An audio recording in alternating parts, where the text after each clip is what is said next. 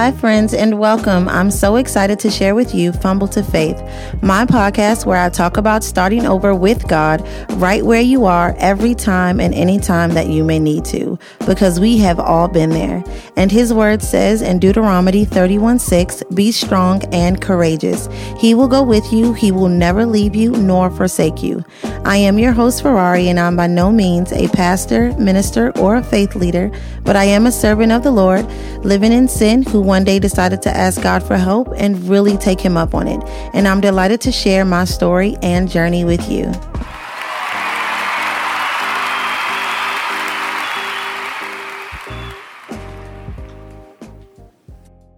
Well, well, well. Now, I hope you didn't think that I was going to drop a bomb like eviction on you and not break down exactly what happened. Of course, I would have, because if you don't know by now or have paid much attention to me and my postings, I have been terrible, terrible with trying to keep up with myself, my life, my children, at times my faith, but God. He's always there to remind me to give myself some grace.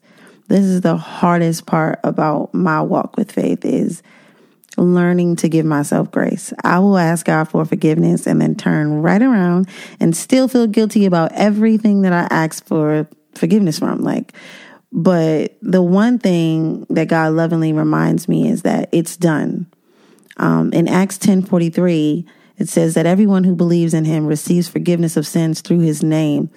So once you've given it to him and you've asked for forgiveness in Jesus' name, it is done.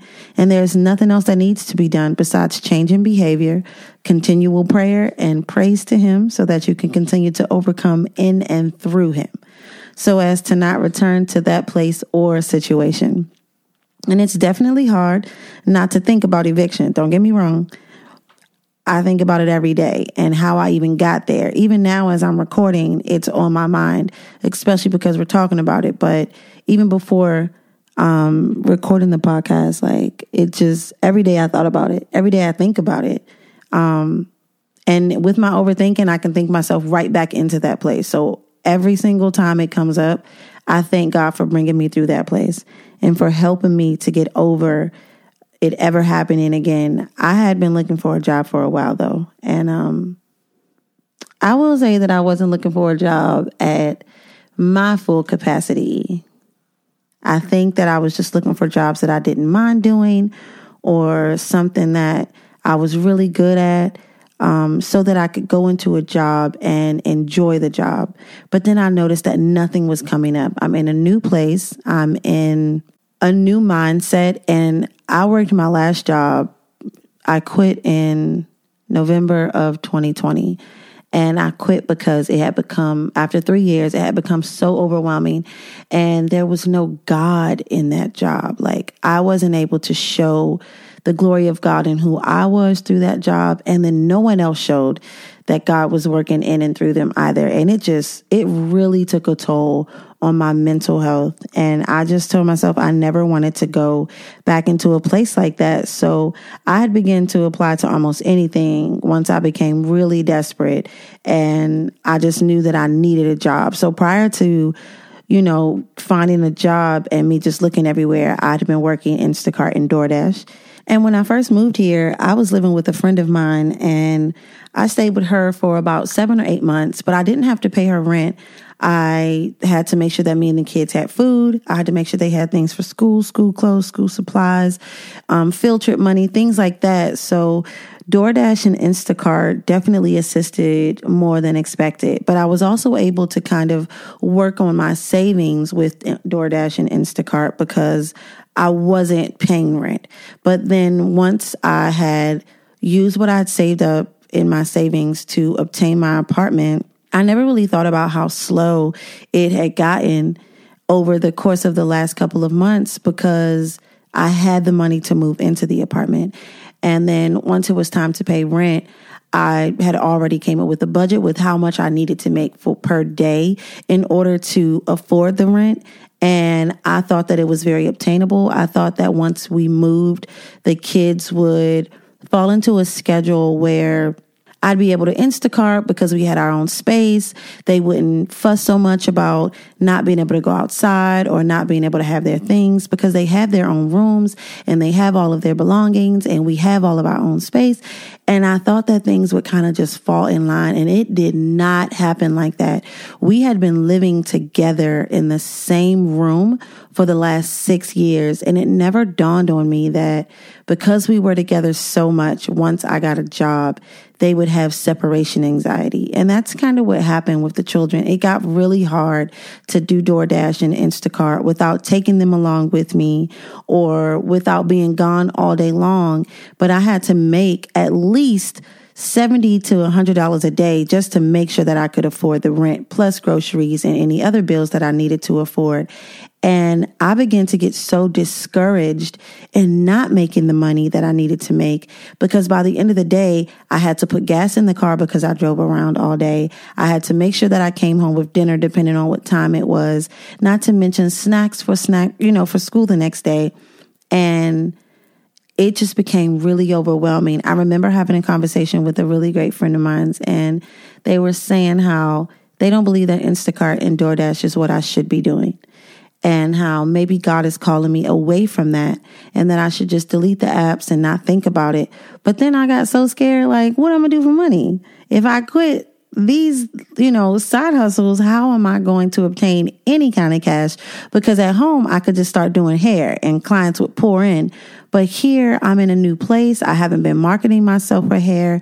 So I had no clients to make sure that I was making up the money that I needed to make that I, you know, if I quit DoorDash and Instacart. So I just became so discouraged that days would pass that I wouldn't go out and DoorDash and Instacart. And then those days begin to turn to weeks.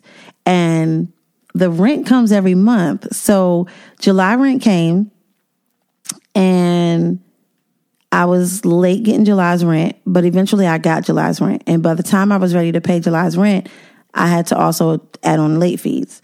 So by the time I caught up on the late fees from July, August was next week. Got up to getting August's rent, and now August late fees kicked in. And then you get September's rent, and September's late fees kick in. So I went to court September 1, and they were like, well, we can give you 10 days. So that would be September 11th. Like, that's all I had to make sure I had all the money. And outside of what I needed, I was so terrified that I just would not make this money. And can I just tell y'all, like, and I know I've done uh, one of these episodes talks about like godly friends. I cannot thank God enough for being so faithful for the people that He's brought into my life. Because without the people that I currently have, I would not be where I am today. It is not just me that got me to where I am, but it's also the people who are behind me, who are rallying for me, who are keeping up with me, who are keeping me accountable in my prayer life and in making sure that I'm continually doing what God is calling me to do, making sure that I am on my P's and Q's. When I tell y'all, just like I said in the last podcast, that God has been moving in my personal life, it's crazy how faithful God is. Like, I could not even imagine going through thinking about or experiencing eviction without the people that I've had in my corner because I would not have made it without them. And don't worry, sooner or later I'm going to be name dropping, but just know these are some of the best people in the world. And you've got to have you a team behind you. You've got to have friends who are willing to pray with you because I had a friend who fasted for me. And in the midst of them fasting, I didn't even know what else to do either besides getting on my knees and telling God, like, look, I understand that I'm supposed to go through things to help build my strength and courage and endurance, etc. But I don't know how I'm going to get through this outside of speaking your word because your word has promises in it for me. And there's no way that I can ignore what you've promised me in this moment. You know, so that is where my mind went. Once they told me that I had 10 days to get the money, every day that's where i was on my knees. And i was telling god the same thing that he had these men writing these stories the same promises that he had them tell to the world. I'm saying i'm like look you promised me this. There's no way i can believe in anything else. You told me this and there's no way that i could believe in anything else. Just like so it says in the word that you are supposed to go away and pray in your secret place and I had to be honest and say, there's no way you're taking away my secret place from me. Like there's no way that you tell me to spend time with you, to not pray in the streets, to not pray, you know, in the public so that people can see me, but to go away and be with you and be alone. And now you're taking the place that I can go away and be alone in. Like that, that just, it wasn't registering in my head. And I just I you meet I said it to him every day like this has to be my my Abraham moment and that's what I continue to call it because there has to be a let up. You know, that's kind of where my faith was is like there has to be a let up. I was talking to a great man the other night and he said something that kind of won't leave my head and it was that I'd never considered being evicted and it wasn't that I didn't consider it, it's just I'm already living in the storm. So I'm not expecting a storm, I'm expecting my umbrella. And that's what God is for me. You know what I mean? I can't expect something that I'm already going through because it's here. I expect what I'm not receiving. And what I wasn't receiving was God's promises because I wasn't doing what I was supposed to do. So every day that I got on my knees, I told God, whatever it is you want me to do, I'll do it. Whatever it is you need me to do in this moment, I'll do it because I believe that this is my Abraham moment. Tell me what I'm supposed to be doing. Tell me what you need to see from me.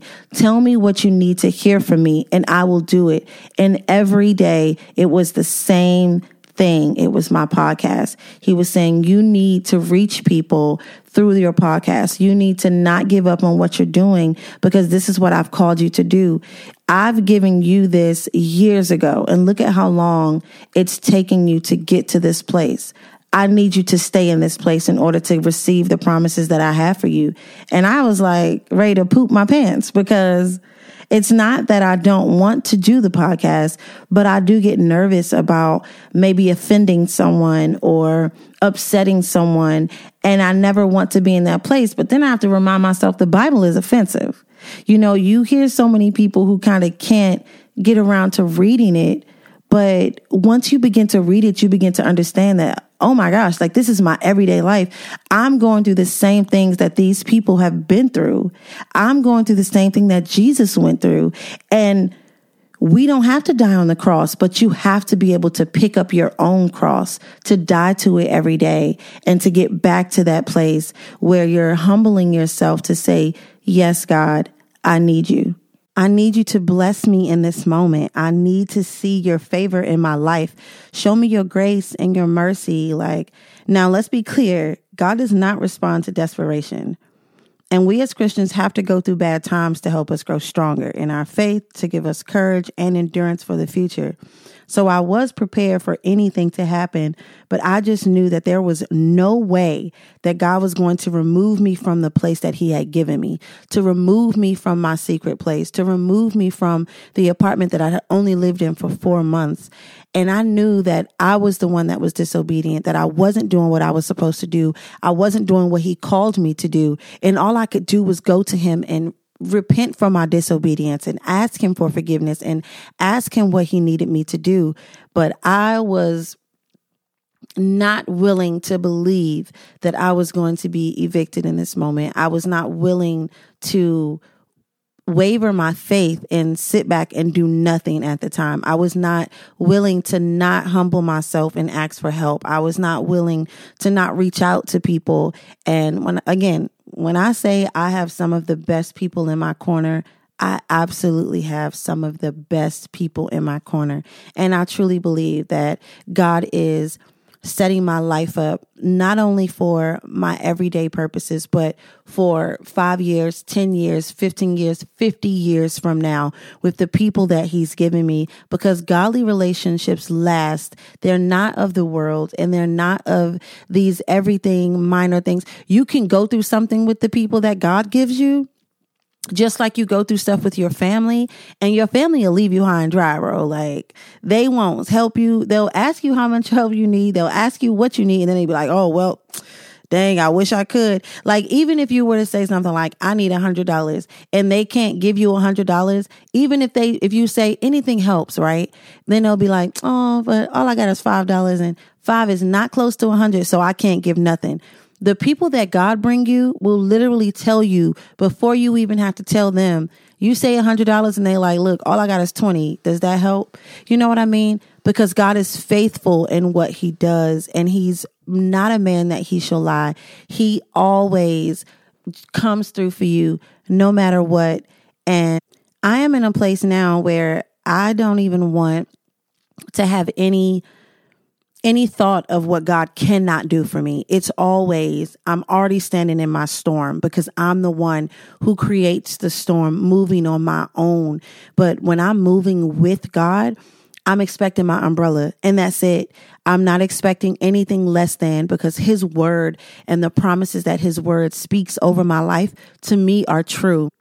And not only are they true, but I believe in his word over my life. I believe in the promises that his word speaks over my life. I believe in the things that God has shown me. And I want to encourage you guys to do the same thing, to believe in the word that you're reading. We get so caught up every day on our social media apps, at our jobs, in our classrooms with the things that people are telling us and the information that we're taking in all the time. But we'll believe it if it sounds if it sounds good or if it sounds like it makes sense, do the same with the word. Go back and read it. And once you're reading it, you'll understand that it is exactly what you're going through now. And the promises over your life, the, the his word are speaking it's not fake. It is so real. It is so true. And when I tell you that God is so faithful in what he is doing, he's so faithful in what he is doing. You guys have to understand that it's not going to feel good in the moment. It's not going to look good in the moment. People may not even agree with you in the moment, but if you stand firm, stand strong, I'm talking 10 toes down for God, the same way you 10 toes down for your friends. I promise you, he will not disappoint you. All right, that's it. That's it. It's the end of this episode of Fumble to Faith. And I want to remind you all that it happens, but there's always a time with God to start again. And I want to be there for you every step of the way. I hope you enjoyed this as much as I did. And as always, remember, it's not hard to come to Jesus, confess with your mouth, and believe with your heart that Jesus Christ died on the cross for your sins. Repent, restore, and heal in and with the Word of God. If you start with loving your neighbor as you love yourself, then you are halfway there. Love is the only remedy for hate. Remember 1 John 4:19, we love because he first loved us. Tune into the next episode. Don't forget to subscribe to the podcast and turn your notifications on to know when the new episode goes up on buzzsprout.com, Apple Podcast, and Spotify. You can follow on social media at Fumble to Faith on IG and TikTok. I'm always interceding on your behalf. I love you.